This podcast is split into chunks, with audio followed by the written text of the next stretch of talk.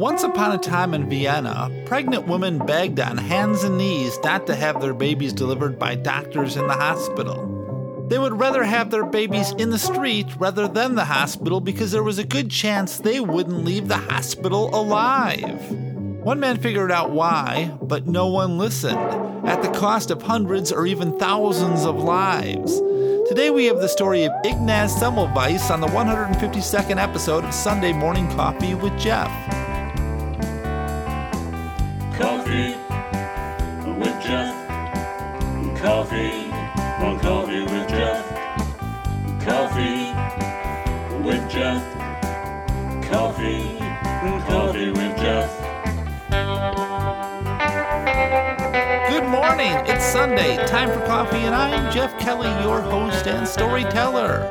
It is so nice spending our Sunday mornings together, having a cup of coffee, and talking like old friends. You know, our talk doesn't have to be a one way conversation. I still use email. Yeah, I'm old fashioned. And you can email me anytime you'd like at coffeewithjeff at gmail.com. It's coffee with Jeff, all one word, little at sign, gmail.com. I'm always interested in hearing about your thoughts on the stories that I tell. Feel free to email me. So today's story is an interesting one. I came across it while watching the amazing Netflix show Bill Nye Saves the World.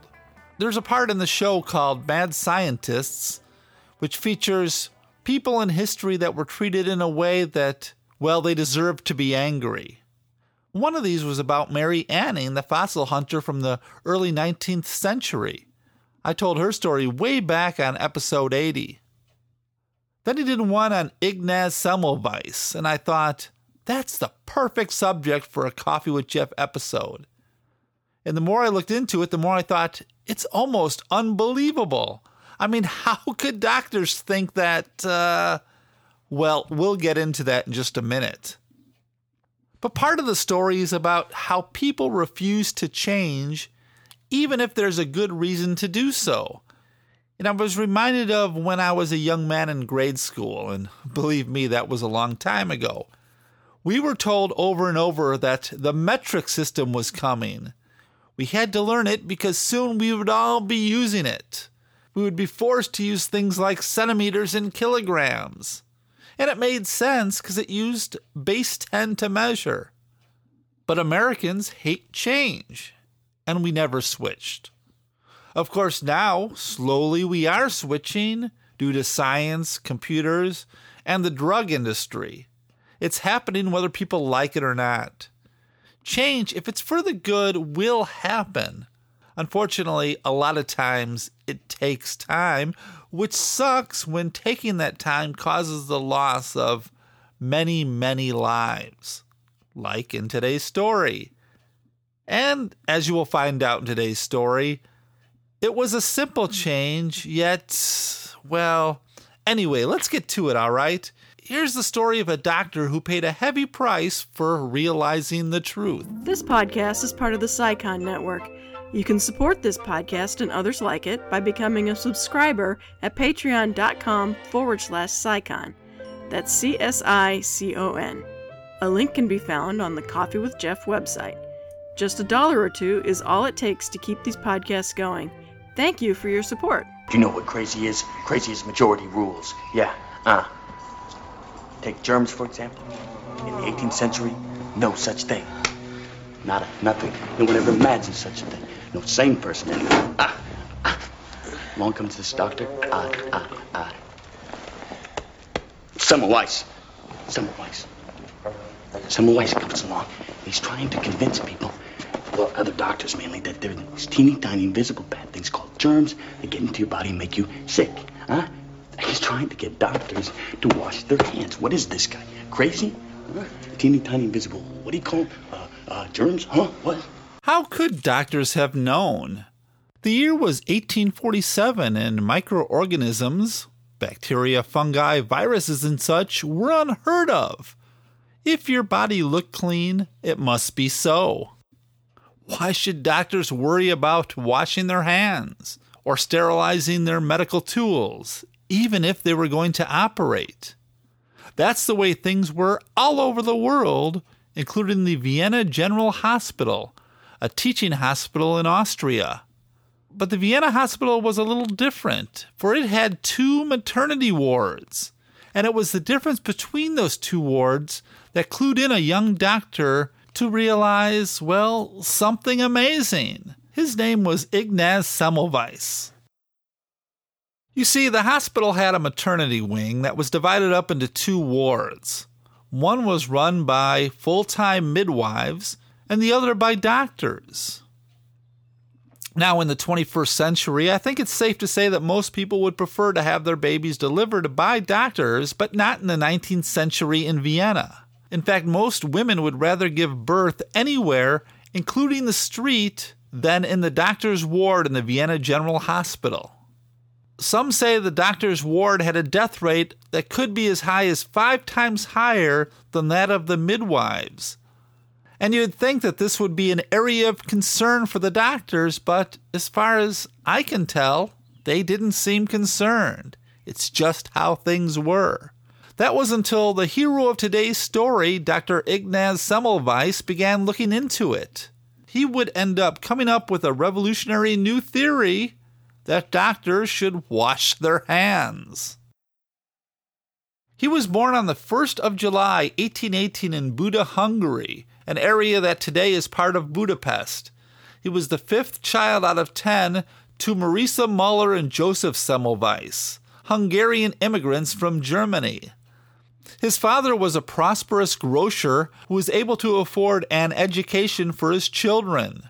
Biographers usually describe the young Ignaz as bright, well adjusted, energetic, warm of heart, imaginative, and physically strong.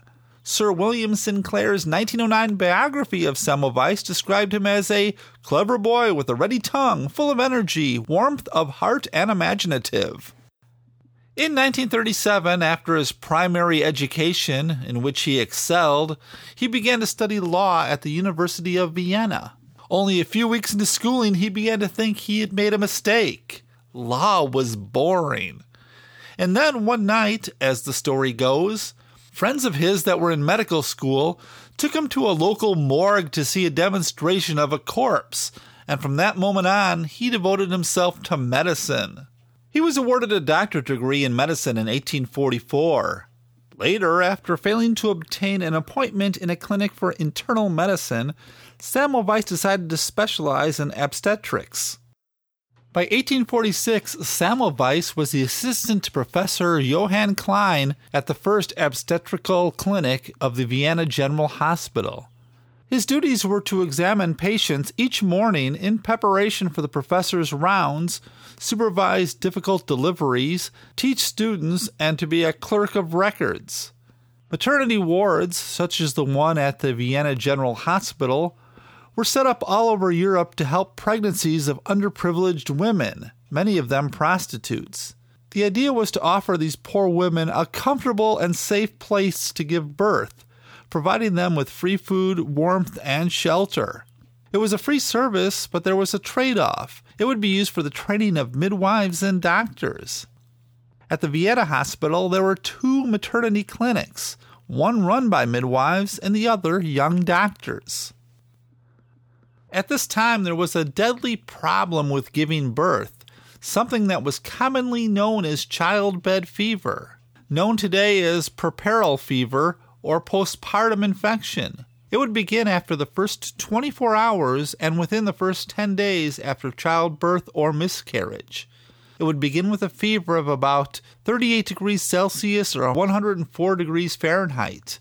Then there were chills, lower abdominal pain, multiple abscesses, and possibly bad smelling vaginal discharge. One can only imagine the horrible feeling when the fever first hit. A young mother who had just given birth to know that she has been given almost a certain death sentence and she will not live to raise her baby. Seeing this really affected the sensitive Ignaz Semmelweis, with an estimated 5 to 20 percent of the women giving birth ending up in the morgue.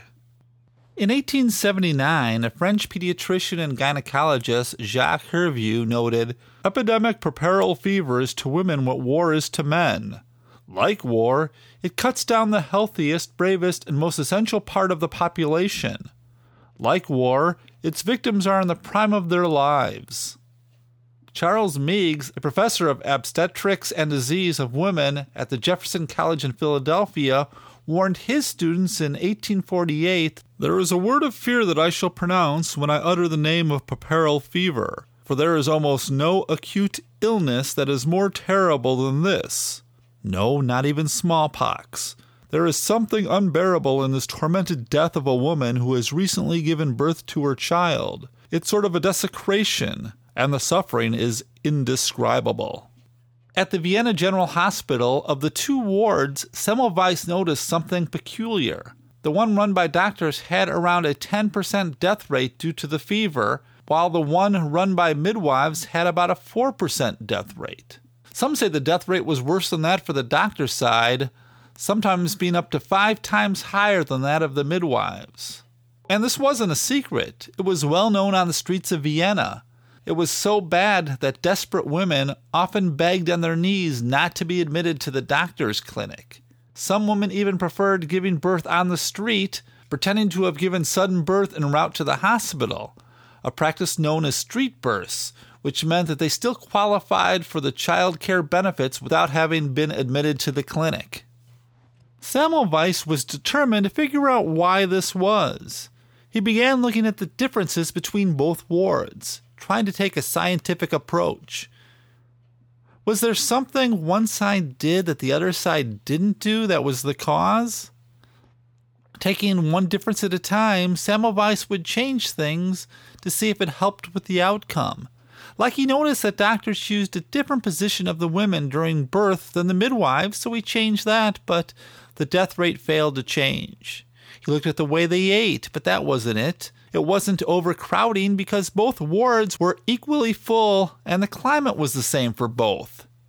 He spent day after day down at the morgue examining the dead mothers trying to figure this out. The death of these women and his failure to find a cause confused and depressed the young doctor. Then came a clue to what was going on with the death of Semmelweis's friend Jacob Kolletschka, a professor of forensic medicine at the hospital. Kolletschka was conducting an autopsy in the company of students when his finger was accidentally cut by one of the students with the same knife that was being used in the autopsy. Days later, Kolletschka ended up dying in very much the same way the women in the maternity wards did. Semmelweis wrote, Day and night I was haunted by the images of Kolletschka's disease and was forced to recognize even more decisively that the disease from which Kolletschka died was identical to that from which so many maternity patients died. Was there something in the corpses of the dead that caused the fever? He began to wonder.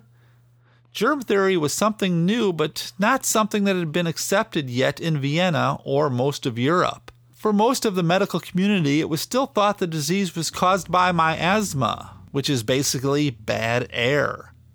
Now, there's one thing that I failed to mention.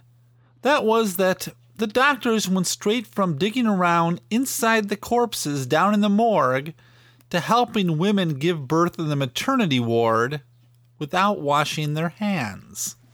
And since this was a teaching hospital, many doctors would examine each woman during their stay, none of them bothering to wash. After all, they figured, how could a little dirt under the fingernails hurt anybody, even if you were reaching into their bodies?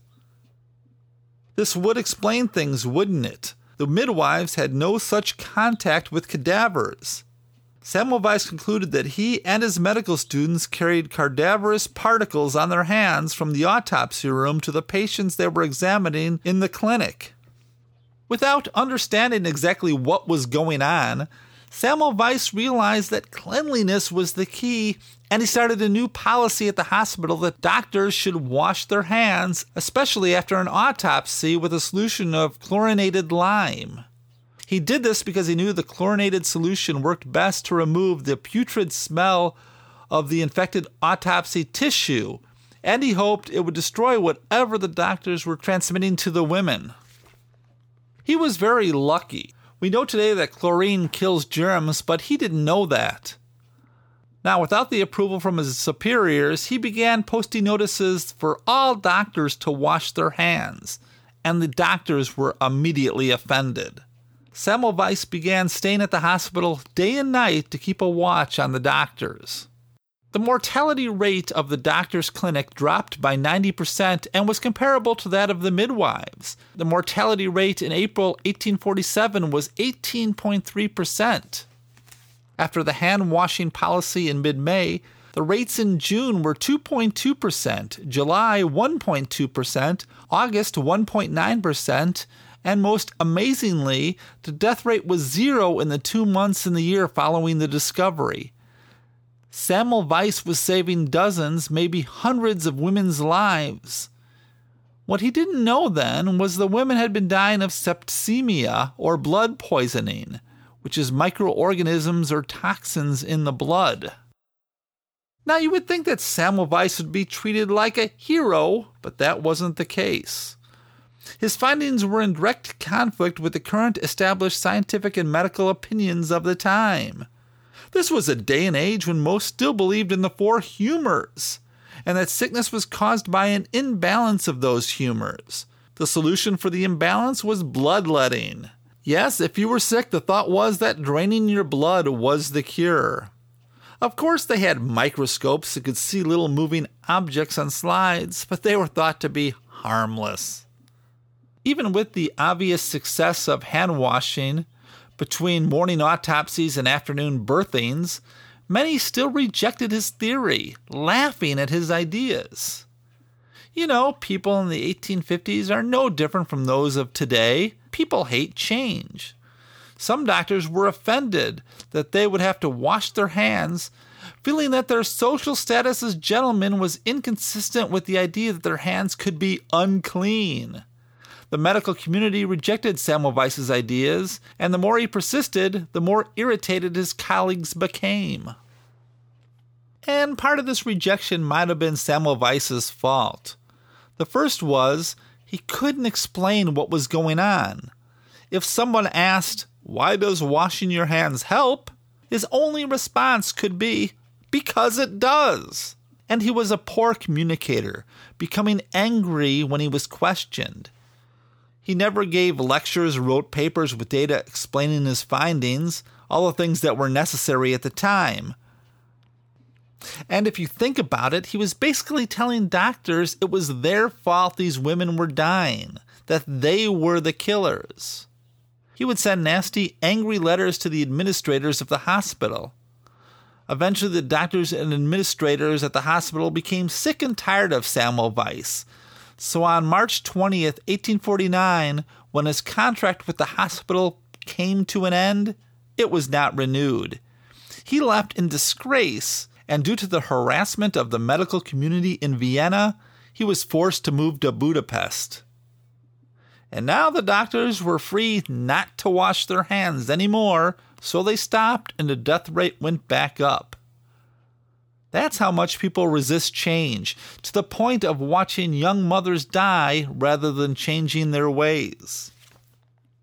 Of course, most of these women were poor and from the street. Was that part of it? One wonders if these doctors would have washed their hands if it was their wife or daughter. About two years after leaving the hospital in Vienna, Semmelweis began working at the small St. Rochus Hospital in Budapest.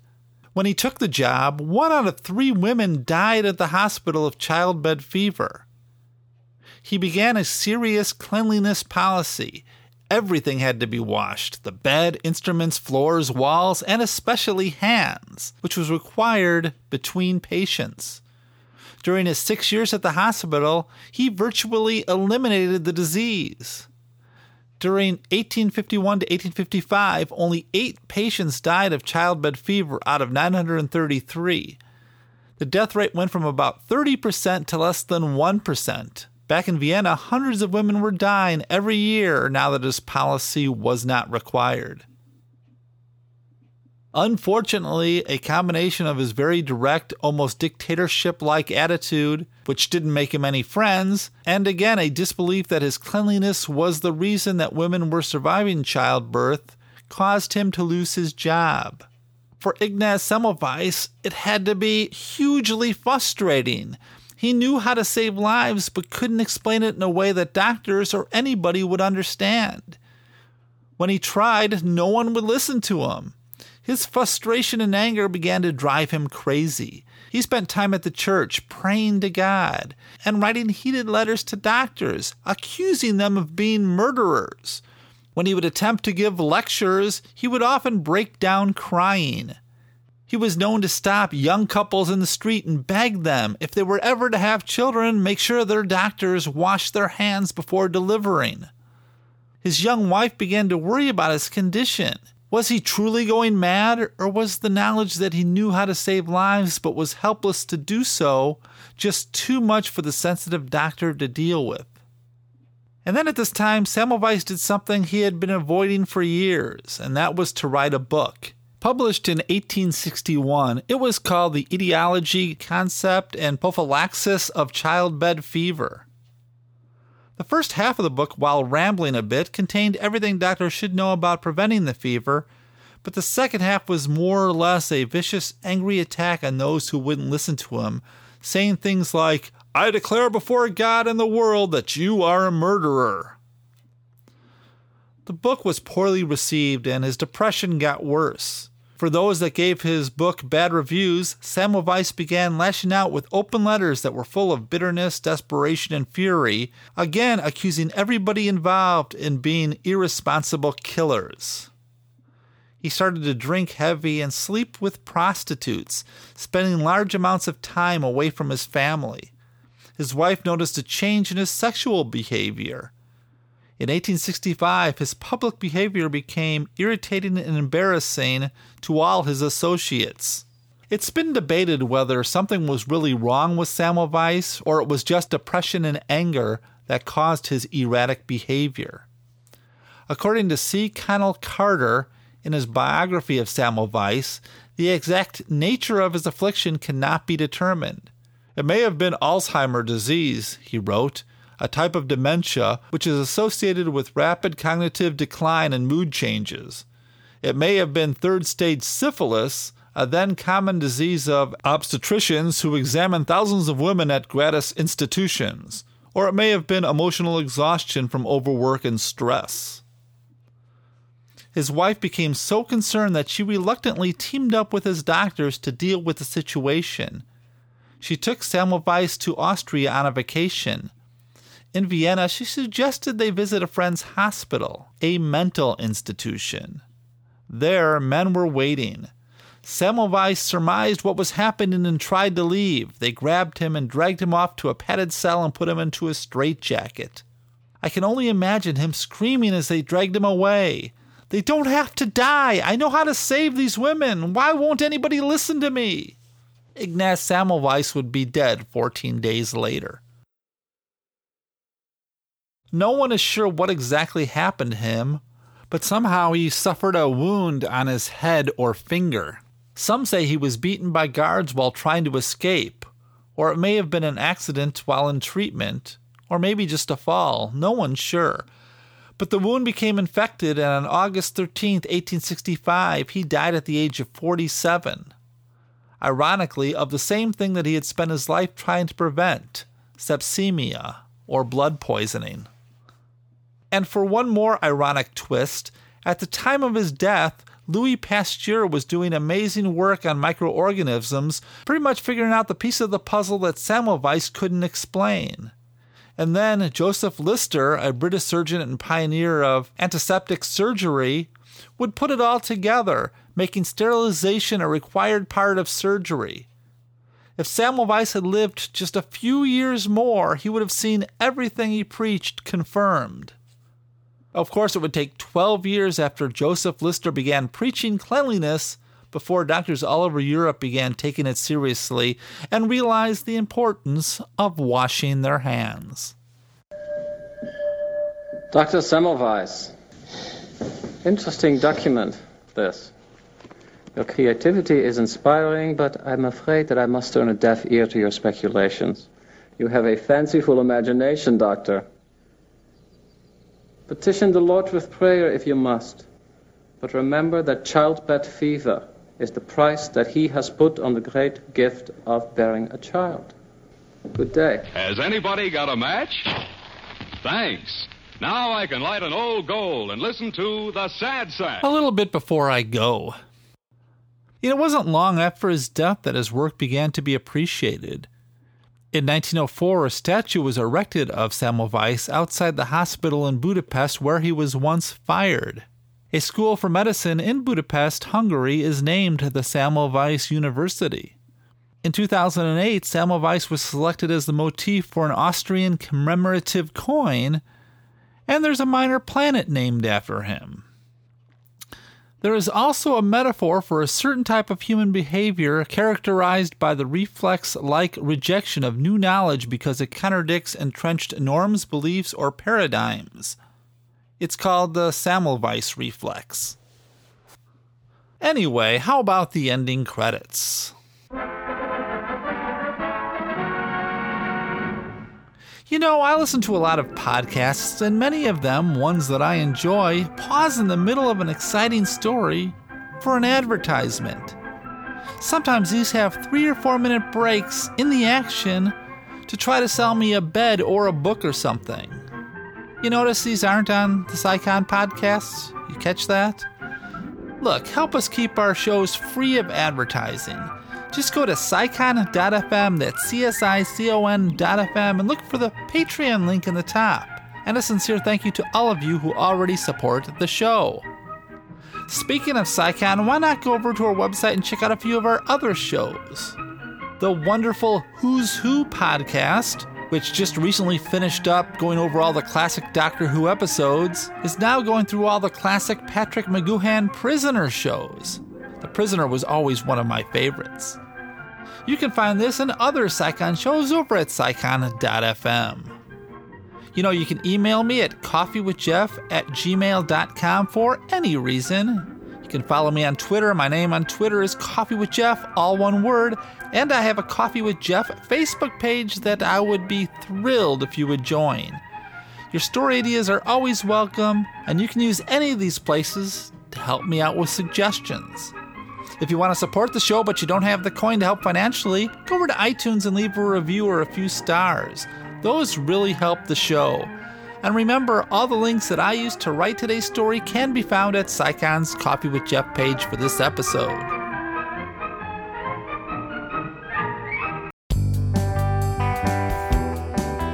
I'd like to thank Brecky Tomlinson for having this podcast on the Psycon Network, to my wife of 34 years for being my wife of 34 years, David Metzger for designing the Coffee with Jeff logo, Kelly Rickard for writing and performing the Coffee with Jeff theme, and to all of you who listen to the show every week, thank you so much.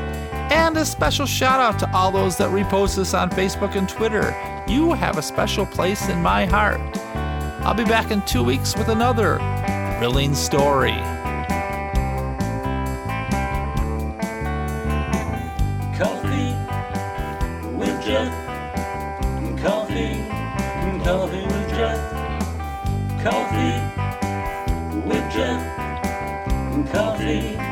Coffee with Jeff. I once knew a man who used to drink his coffee black. He once tried it with some cream. Didn't like it, now he never looks back.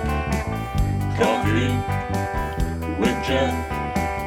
Coffee, coffee with Jeff.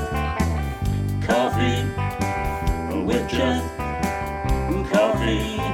Coffee, with Jeff. Met a girl from Beantown. Jeff was always hanging around.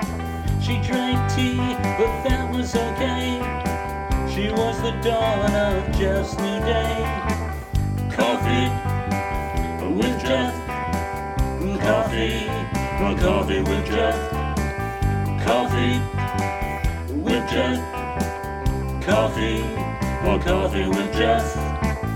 Years go by and life's filled with change. Sometimes your plans get rearranged. He's seen it all and he's weathered it too. So Jeff wants to have some coffee with you. Coffee, coffee with Jeff. Coffee, coffee with Jeff. Coffee with Jeff.